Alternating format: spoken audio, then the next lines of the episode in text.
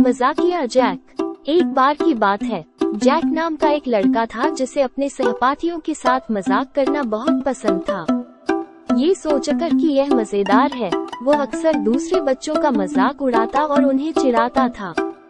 एक दिन, जैक की मुलाकात स्कूल में लिली नाम की एक नई लड़की से हुई। जैक को पता चला कि लिली दूसरे बच्चों से अलग थी, और उसको दोस्त बनाना मुश्किल था। जैक ने सोचा कि उसके साथ मज़ाक करना बहुत मज़ेदार होगा, इसलिए जब वो इधर उधर देख रही थी तो उसने उसका पेंसिल केस छुपा दिया। अगले दिन, लिली परेशान थी क्योंकि उसे अपना पेंसिल केस नहीं मिल रहा था। उसने हर जगह ढूंढा लेकिन नहीं मिला। जैक ने सोचा कि यह मजाकिया था और वो उस पर बहुत हंसा, लेकिन वो यह महसूस नहीं कर रहा था कि वो कितना आहत महसूस कर रही थी। जैसे जैसे दिन बीतते गए, जैक ने देखा कि लिली अधिक से अधिक अंतर्मुखी होती जा रही थी। इसलिए जैक ने जो किया, उसके लिए खुद को दोषी महसूस करना शुरू कर दिया और माफ़ी मांगने का फैसला किया। जैक लिली के पास गया और कहा, मैंने जो किया, उसके लिए मुझे खेद है। मुझे नहीं पता था कि यह तुमको इतना परेशान कर देगा। क्या तुम मुझे माफ़ कर सकती हो? जैक की माफ़ी से लिली हैरान थी, लेकिन उसने उसे माफ़ करने का फैसला किया। जैक ने उस दिन एक मूल्यवान सबक सीखा। उसने महसूस किया कि उसके कार्यों के परिणाम दुखद हो सकते थे और उसे दूसरों के साथ वैसा ही व्यवहार करना चाहिए जैसा वो अपने साथ करवाना चाहता था। उस दिन से जैक ने अपना व्यवहार बदलना शुरू कर दिया। उसने अपने सभी सहपाठियों के साथ न सिर्फ़ मज़ाक करना बंद कर दिया, बल्कि दूसरों पर दया भी करना शुरू कर दिया। अब जैक लिली का अच्छा दोस्त बन गया और नए दोस्त बनाने में भी उसकी मदद की।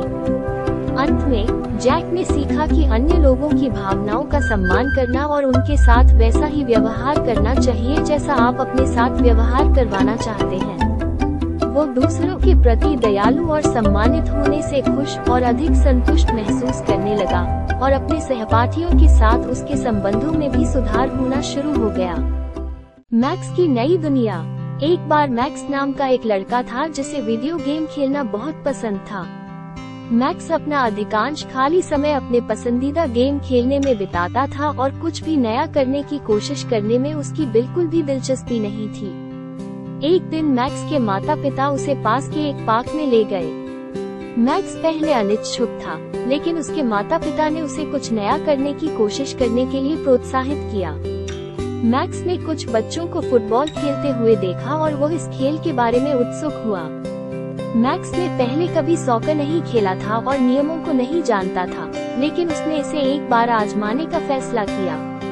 मैक्स खेल में शामिल हो गया और जल्दी ही महसूस किया कि फुटबॉल कितना मज़ेदार हो सकता है। वो इस बात से हैरान था कि फुटबॉल कितना मज़ेदार गेम है, और गोल करने पर उसने बहुत बड़ी उपलब्धि भी महसूस की। मैक्स ने महसूस किया कि वो कुछ ऐसा खो रहा था जिसका वो आनंद उठा सकता था यदि वो केवल कुछ नया करने की कोशिश करने के लिए खुला होता तो। उस दिन से, मैक्स को अन्य नई चीज़ों को भी आजमाने में दिलचस्पी सी हो गई। उसने बास्केटबॉल खेलना ड्राइंग करना और अपनी माँ के साथ खाना बनाना भी सीखा। मैक्स ने पाया कि वीडियो गेम के अलावा और भी बहुत सी मज़ेदार चीज़ें हैं जिनका वो आनंद ले सकता था। मैक्स ने उस दिन एक मूल्यवान सबक सीखा। उसने महसूस किया कि नई चीज़ों को आजमाना और सीखने के लिए खुला रहना मज़ेदार और रोमांचक हो सकता है। मैक्स नई गतिविधियों की खोज करके अधिक आत्मविश्वासी और पूर्ण महसूस करने लगा। और उसने अपनी नई नई प्रतिभाओं की भी खोज की जो वो कभी नहीं जानता था। अंत में, मैक्स ने महसूस किया कि अवसरों की एक पूरी दुनिया उसकी प्रतीक्षा कर रही थी, और वो नई चीज़ों की खोज और सीखना जारी रखने के लिए उत्साहित हो गया था। मस्खरा बंदर और सीधा साधा हिरण। एक बार की बात है, एक घने जंगल में एक नटखट बंदर और एक सौम्य हिरण रहता था। बंदर को जंगल में हिरण सहित अन्य जानवरों के साथ मज़ाक करना बहुत पसंद था। हिरण दयालु और कोमल होने के कारण बंदर की हरकतों पर ध्यान नहीं देता था और अक्सर उस पर हंसता था। एक दिन बंदर ने हिरण पर मज़ाक करने का सोचा। जब वो सो रहा था तब उसने हिरण के पैर में रस्सी बाँध दी और भाग गया, जिससे हिरण घबराहट में जाग गया और रस्सी को हटाने के लिए संघर्ष करने लगा। जब बंदर ये देखने के लिए लौटा तो वो हिरण की दुर्दशा पर हंसा और हिरण को अकेला छोड़कर भाग गया। हिरण का दिल टूट गया था और उसे समझ नहीं आ रहा था कि बंदर इतना क्रूर काम क्यों करेगा। उसने बंदर का सामना करने और उससे पूछने का फैसला किया कि उसने उसके साथ ऐसा व्यवहार क्यों किया। तो हिरण ने बंदर से पूछा, तुमने मेरे साथ ऐसा क्यों किया? मुझे लगा कि हम दोस्त हैं। बंदर ने दोषी महसूस करते हुए हिरण से माफ़ी मांगी और कहा, मैंने जो किया उसके लिए मुझे खेद है। मुझे अब एहसास हुआ कि मैंने जो किया वो गलत था, और मैं वादा करता हूँ कि मैं इसे दोबारा नहीं करूँगा। हिरण ने बंदर को माफ़ कर दिया और उन्होंने अपनी दोस्ती जारी रखी, लेकिन हिरण को बंदर पर विश्वास नहीं हुआ कि बंदर कभी भी एक और शरारत कर सकता है। उसे नहीं पता था कि बंदर पर फिर से भरोसा कैसे किया जाए। एक दिन, जब हिरण घास के मैदान में चल रहा था, उसने जंगल से एक तेज आवाज़ सुनी। वो ये देखने के लिए मुड़ा और उसने देखा कि एक शिकारी तीर से उस पर निशाना साध रहा है और उसकी ओर आ रहा है।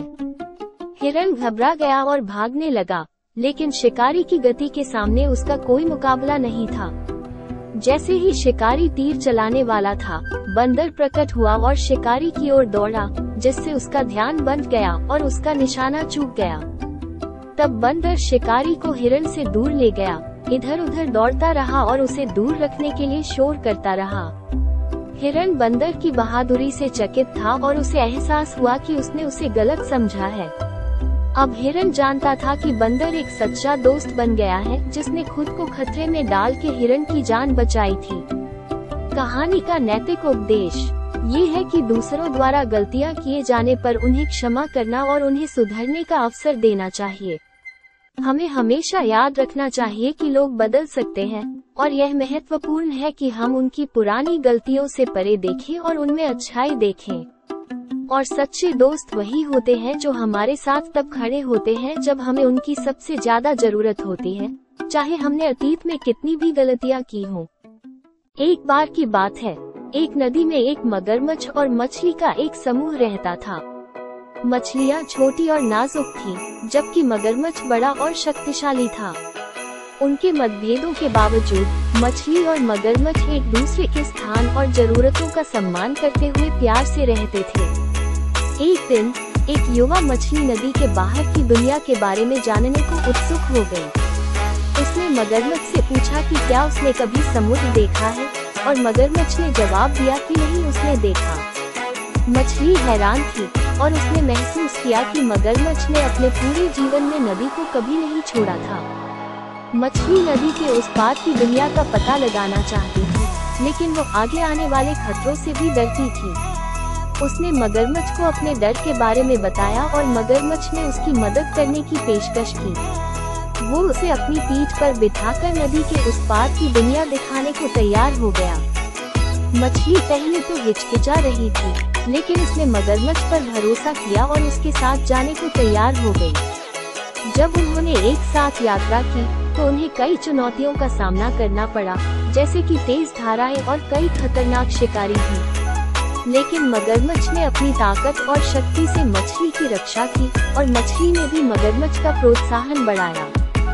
आखिरकार, वे समुद्र में पहुँचे और मछली समुद्र की विशालता और सुंदरता को देखकर दंग रह गई। उसने मगरमच्छ को इस अविश्वसनीय साहसिक यात्रा पर ले जाने और उसे नदी से परे की दुनिया दिखाने के लिए बहुत धन्यवाद दिया।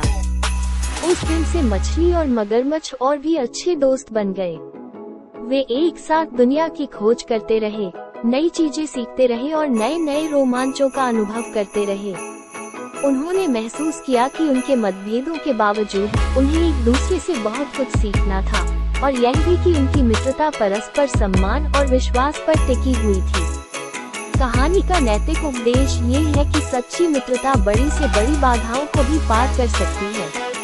खुले विचारों वाला और दूसरों से सीखने के लिए तैयार रहना महत्वपूर्ण है चाहे वे कितने भी अलग क्यों न दिखें। और सच्चा साहस, डर और अनिश्चितता की स्थिति में भी जोखिम लेने और दूसरों पर भरोसा करने के बारे में है